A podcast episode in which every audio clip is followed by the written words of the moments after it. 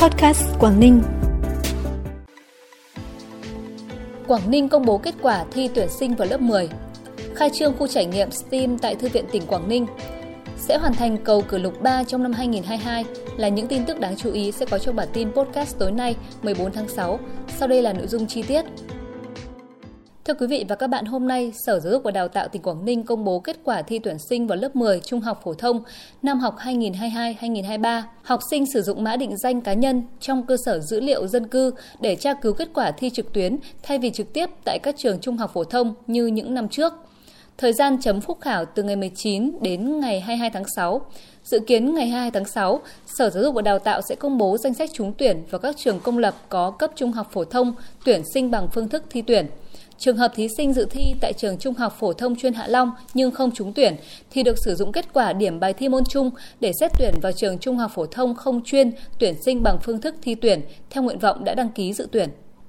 Sáng nay, Thư viện tỉnh Quảng Ninh phối hợp với Công ty Cổ phần Phát triển Giáo dục Kitcos Hạ Long khai trương khu trải nghiệm STEAM dành cho bạn đọc thiếu nhi. Trong buổi khai trương đã diễn ra những hoạt động trải nghiệm thú vị hấp dẫn như lắp ráp mô hình và thi đấu theo các chủ đề năng lượng, cơ khí máy móc, tự động hóa, robot, sử dụng vật liệu tái chế, thu hút sự tham gia của hàng trăm thiếu niên nhi đồng và du khách.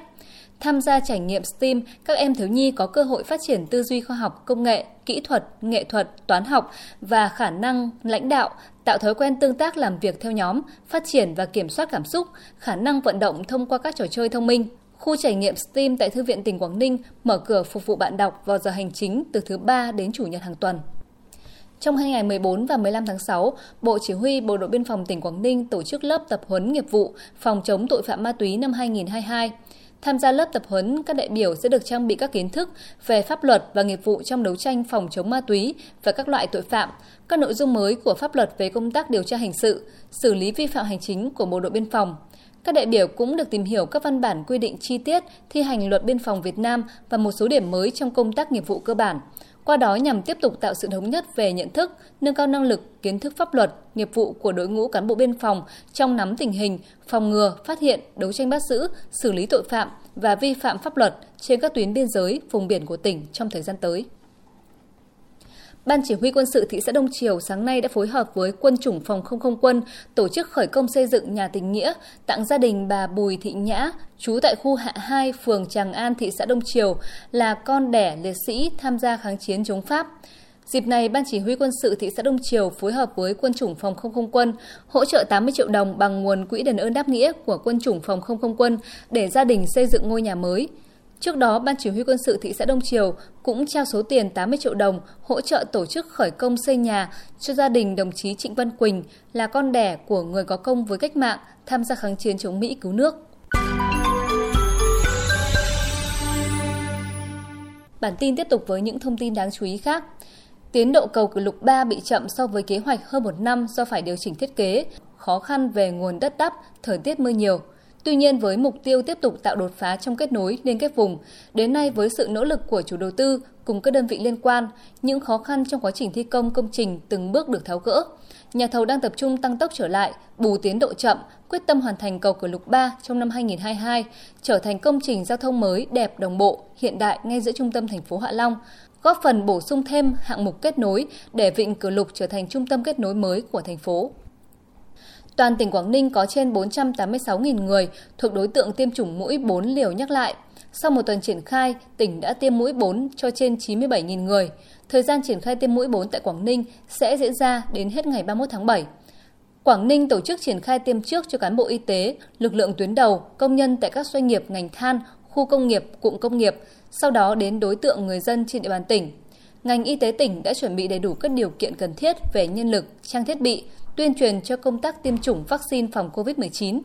Tại các điểm tiêm bố trí đầy đủ khoa học khu chờ tiêm, khu vực tiếp đón, phòng khám sàng lọc trước khi tiêm, phòng tiêm, khu vực theo dõi sau tiêm, biển hiệu tuyên truyền về tiêm chủng. Hội Nông dân thành phố Cẩm Phả vừa tổ chức thành công hội thi nhà nông đua tài lần thứ 5 năm 2022 với sự tham gia của 9 đội với 90 cán bộ, hội viên nông dân đến từ các xã phường của thành phố. Các đội tham gia tranh tài ở 4 phần thi, lời chào nông dân, nghe nông dân nói, kiến thức nhà nông, so tài nhà nông. Các nội dung thi tập trung vào tuyên truyền chủ trương đường lối của Đảng, chính sách pháp luật của nhà nước liên quan đến lĩnh vực nông nghiệp, nông dân, nông thôn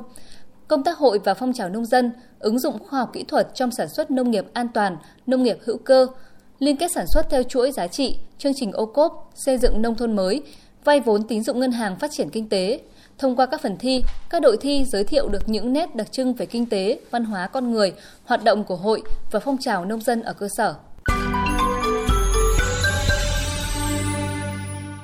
Chuyển sang phần tin trong nước, Thứ trưởng Bộ Giáo dục và Đào tạo Phạm Ngọc Thưởng cho biết, Bộ nhất trí với giải pháp của Bộ Tài chính tiếp tục giữ nguyên, không tăng giá dịch vụ giáo dục năm học 2022-2023 trong bối cảnh nhiều mặt hàng tăng giá.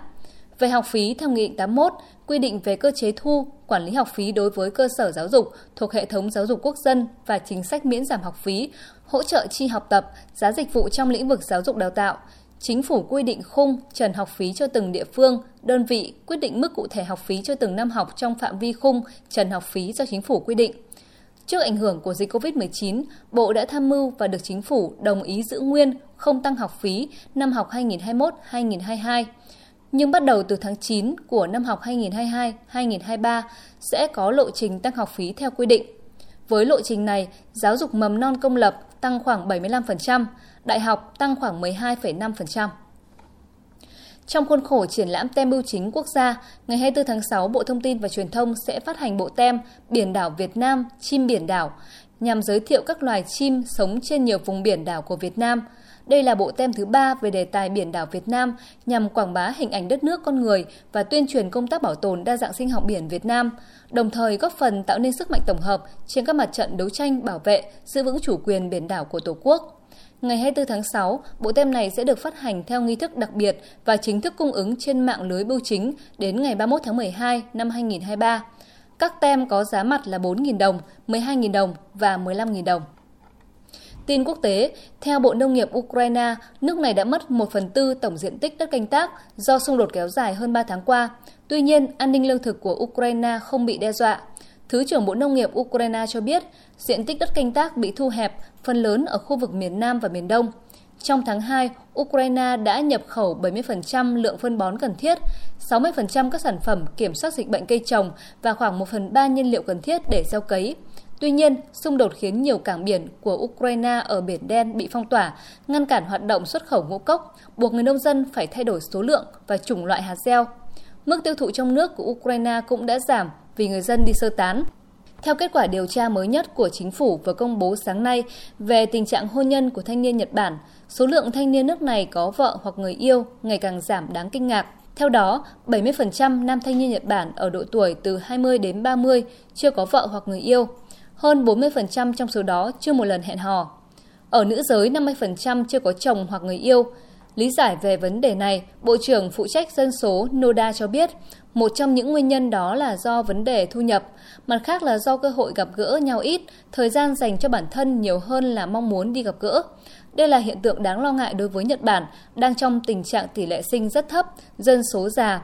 Việc thanh niên không muốn kết hôn dẫn đến số lượng trẻ em được sinh ra đang ở mức báo động, dẫn đến nguy cơ ngày càng thiếu nguồn nhân lực.